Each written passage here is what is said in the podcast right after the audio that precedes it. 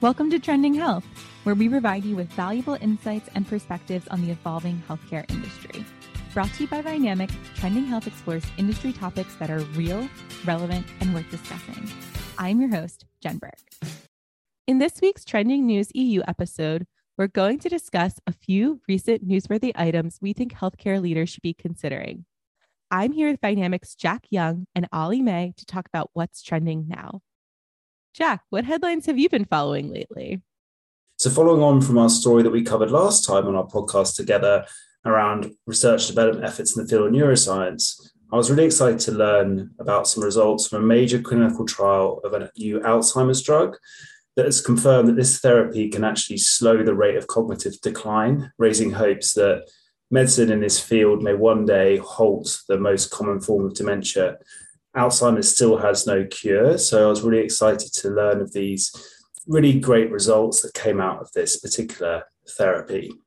So this particular drug, donanemab, as I mentioned, it targets amyloid, which is a neuron damaging protein in the brains of patients with dementia. And this trial showed that among people who started taking it at the earliest stages of the disease, 47% had no disease progression on some measures after one year, and that compared to 29% who took a placebo. In people with relatively minor cognitive impairment who started taking this therapy, cognitive decline slowed by as much as 60%, and the drug also cleared around 90% of the total amount of amyloid from the brain. So, really encouraging results in terms of that trial. However, there are some particular areas that may require further investigation, as unfortunately, a quarter of trial participants actually developed abnormalities related to the amyloid protein, which can sometimes lead to potentially fatal brain bleeding and seizures. And these instances were most common in patients who particularly carried the APOE4 genetic variation, which raises the risk of developing Alzheimer's disease. Thanks, Jack. And a, a, really exciting story. I know we've discussed on the pod before about the disease burden in the UK and the EU of Alzheimer's. So, really encouraging to see a good treatment for those who are diagnosed at an early stage, at least promising so far. And as you mentioned, those who don't carry that specific genetic variation. I think now, given the positive results, it's going to be really interesting to see how both the UK and European regulatory bodies judge the new treatments especially in the past, other monoclonal antibodies targeting Alzheimer's, such as aducanumab, which were not approved for usage in the EU due to safety concerns. The challenge and the nuanced point here for regulators is to understand the balance between that brain swelling and that bleeding that you described versus the potential benefits this could have for people with early Alzheimer's. Another point which Jack I know has been in the news here is understanding how well equipped UK hospitals are in identifying and diagnosing patients at this early stage. And I think this is going to have a really significant bearing on how successful this technology and this science will be in treating patients in the real world. From what I've read, there are several limitations in the UK when it comes to the implementation of donanemab and similar monoclonal antibodies and they will definitely need to be tackled before potential regulatory approvals. And one of the most significant one of those is the amount of PET scanners available in UK hospitals. So PET scanners are positron emission tomography scanners, and these are the scanners that are needed to test Alzheimer's patients' suitability for this treatment donanemab, as they only have the functionality to spot the signs of dementia early enough for the treatment to be effective. However, the UK came just 25th out of 28th of major nations for provision of CT, MRI, and PET scans per capita. And we only have 0.4 PET scanners per million of population in the UK. And that compares quite starkly with Switzerland, as an example, who has 3.94 per capita population. As a result of these shortages, whilst around 720,000 people in the UK might potentially benefit from new Alzheimer's drugs, there's a massive unmet need in the UK and, of course, across the world at large, the true number will be far lower given the shortages we have. And Alzheimer's Research UK recently estimated that only 2% of patients are actually eligible for lecanemab, which is a different monoclonal antibody targeting Alzheimer's that would actually have access to this drug under existing testing capabilities in the UK. So there's some significant gaps there in terms of the UK's infrastructure capabilities to be able to treat Alzheimer's, beyond points Ollie mentioned. And there will be other barriers I can imagine around cost. So, although lecanemab is available, it does cost around $22,000 in the US, where it's currently licensed and approved. And as many of you that will listen to this will be able to appreciate, that in the UK, we do have pressures related to uh, costs related to reimbursement of therapy. So that could be a barrier as well. Certainly disappointing to hear, Jack, I guess, that gap between where the science is now at or the direction of travel versus actually the infrastructure capabilities, I suppose, across UK hospitals. And that study that you mentioned, that also relates back to the Life Science Competitiveness Indicators report, which was released last week. The UK didn't come out so positively in that. Similar report to what you mentioned in CT scanners, MRI units, uh, and PET scanners, the UK was actually 16th out of 16 for comparator countries. And as you mentioned, these constraints are going to compound the issue on the, I guess, very limited clinical pathway for mild cognitive impairment in the NHS it's going to be interesting to follow this story, see how the Department of Health and the NHS can respond to this new technology. Can we implement swift and accurate diagnostic capabilities to help identify patients that can benefit from this and see if we can provide our hospitals with the right equipment to support this early diagnosis? Yeah, it's certainly a tricky area when we're thinking about Alzheimer's and how do we really move the needle in progress there. You know, on our side of the pond, things are continuing to move forward as well, but not without their struggles. If we look at all of the, I'll say, kerfuffle around the ADUHELM accelerated approval and how that has trickled into even the recent approval of Leqembi, which is the the trade name here in the states for lecanemab, which just had full approval as we talked about on our trending news US episode. There's been a lot of tempering, I would say, of the optimism with these newer classes of Alzheimer's drugs and perhaps some uncertainty, right, with the drama around ADUHELM's accelerated approval, feeling that there needed to be a higher burden of data to get Leqembi approved. And even now with donanemab being told by the FDA that they would not be granted accelerated approval, would have to go through traditional pathways. Just a lot of hurdles from a regulatory perspective. And then to your point as well of costing, right? With CMS only reimbursing Aduhelm for clinical trials, covering a good portion, but still not all of Leqembi and TBD, depending on donanemab's approval, what their coverage decision will be. And a lot of criticisms around do we have the right infrastructure in place as well in terms of memory centers, appropriate training to appropriately roll out these therapies to the right patient populations. I want to dig in a little bit to that last piece you talked about, Ollie, around trying to see like how can we accelerate diagnosis, improve our infrastructure, right, for Alzheimer's.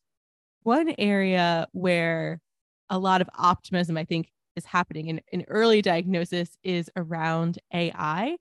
And if I remember correctly, you have a good story coming out of the UK around how the NHS is starting to use AI in more of their day to day operations.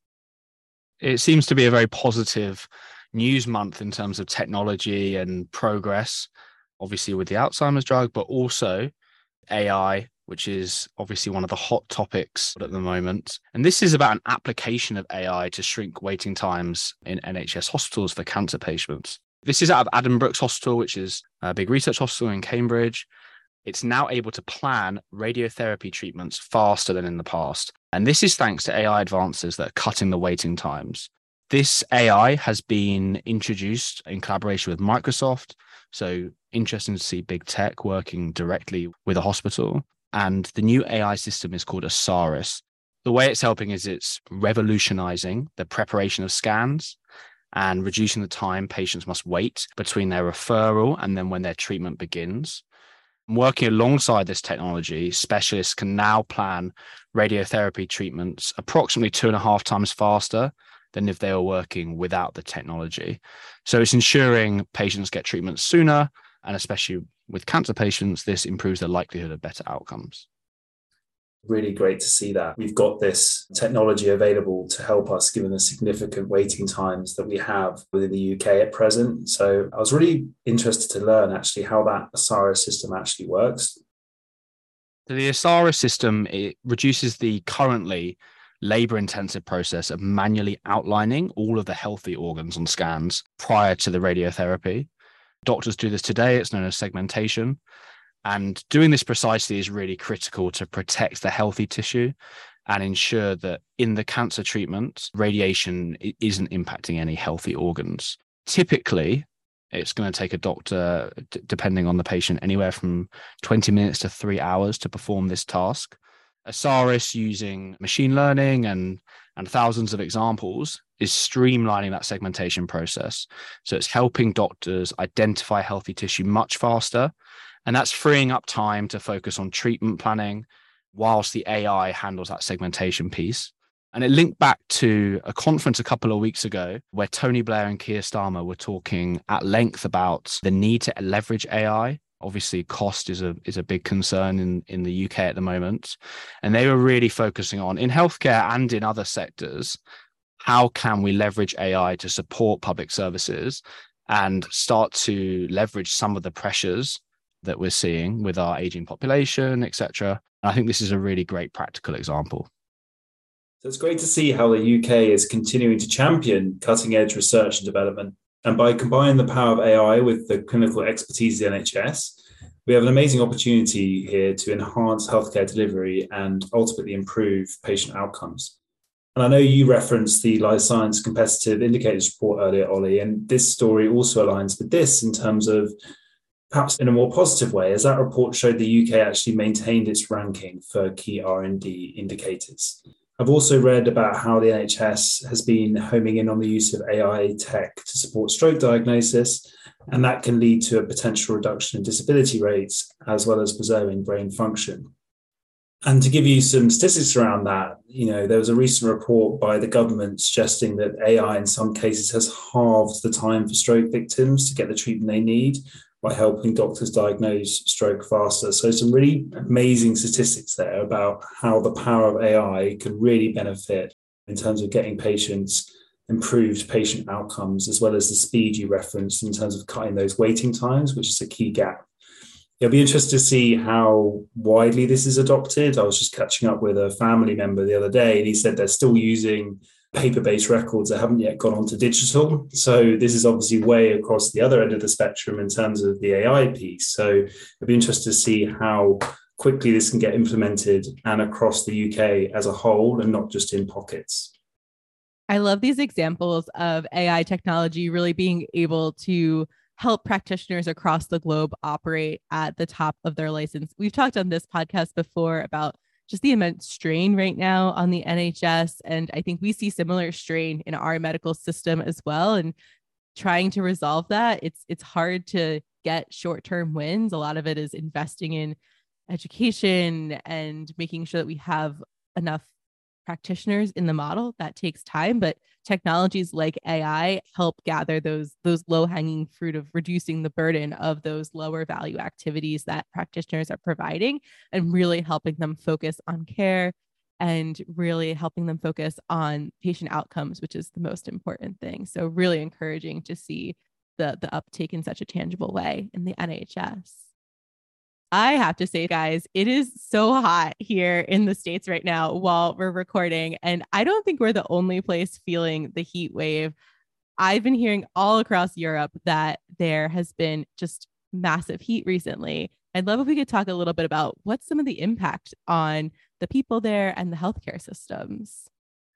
Yeah, the heat waves have been all over the news, hasn't it? And just been absolutely crazy in terms of the impact that's having on poor people that are having to live under these really difficult conditions with all the wildfires and the impact this has both on your health and the environment. And hospitals in Italy, Greece, Spain, and Portugal, as well as many other European nations, have seen a really sharp rise in the number of people seeking emergency care for heat related illnesses as a result of these recent heat waves. And to give an example, some hospitals in Italy are reporting a 20 to 25% increase in the number of patients arriving at emergency units, suffering from things like dehydration and other illnesses as a result of their overexposure to the harsh heat. I think this is more evidence on the impact that global heating is having and how perhaps these heat waves might have happened anyway, but they are becoming more severe with the warming that's happening at the moment. And Jack, as you mentioned, the corresponding impact that's going to have on healthcare systems. This actually reminds me, unfortunately, of the 2003 European heat wave. I remember learning about this in geography at school. And I really hope that Europe is in a, a better position to deal with heat waves like this after some of the lessons that, that, that were learned in that heat wave. In 2003, I don't think anyone was really prepared for the change in temperature that's happening in Europe. Unfortunately, 70,000 people died across the continent in that heat wave. Healthcare systems were overwhelmed and hospitals struggled to cope with the influx of patients that were suffering from heat stroke and dehydration. Now, the vast majority of those affected were elderly. Over half of those who, who died were over 85 years old. Is there any indication, Jack, of the specific European nations or specific cities which you're seeing that are particularly vulnerable to these heat waves? First off, Ollie, I can't believe you can actually remember that 2003 heat wave, given you must have been just a very small boy at the time. But from a North European nation perspective, they're actually the most vulnerable nations in Europe when it comes to heat waves. Researchers from various countries in Europe found that Paris topped the list in heat related risk across all age groups, with the likelihood of excess deaths rising due to temperatures 1.6 times higher than other European cities. In the UK, an estimated 90% of hospital buildings were vulnerable to overheating. Uh, even during just warm summers, temperatures in some wards exceeded 30 degrees Celsius, even when the temperature outside was just 22 degrees Celsius. And last year's multi record breaking hot and dry weather, which actually saw the 40 degrees Celsius record in the UK, I actually read this morning that this will become typical in under 40 years. So this will just become the norm. I also saw a recent report, Jack, mirroring that trend in Paris. And they are being told to prepare for regular 50 degrees C temperatures by 2050. So even more extreme where we had those continental climates. And I know you mentioned some qualitative data points there, Jack, but is there any concrete evidence on how hot weather can directly affect delivery of care and patient safety? Yeah, there was actually a eye-opening study that I read recently that was published in the British Medical Journal last year, which was carried out in NHS hospitals.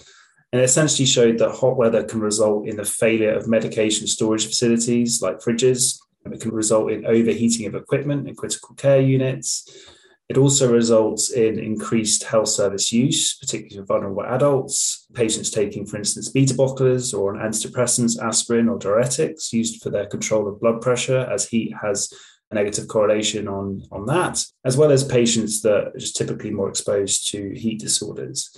This study also echoed the findings of a similar study carried out in hospitals in Finland within Helsinki, which found that a positive association of heat waves with hospital admissions due to respiratory diseases, including both pneumonia and COPD.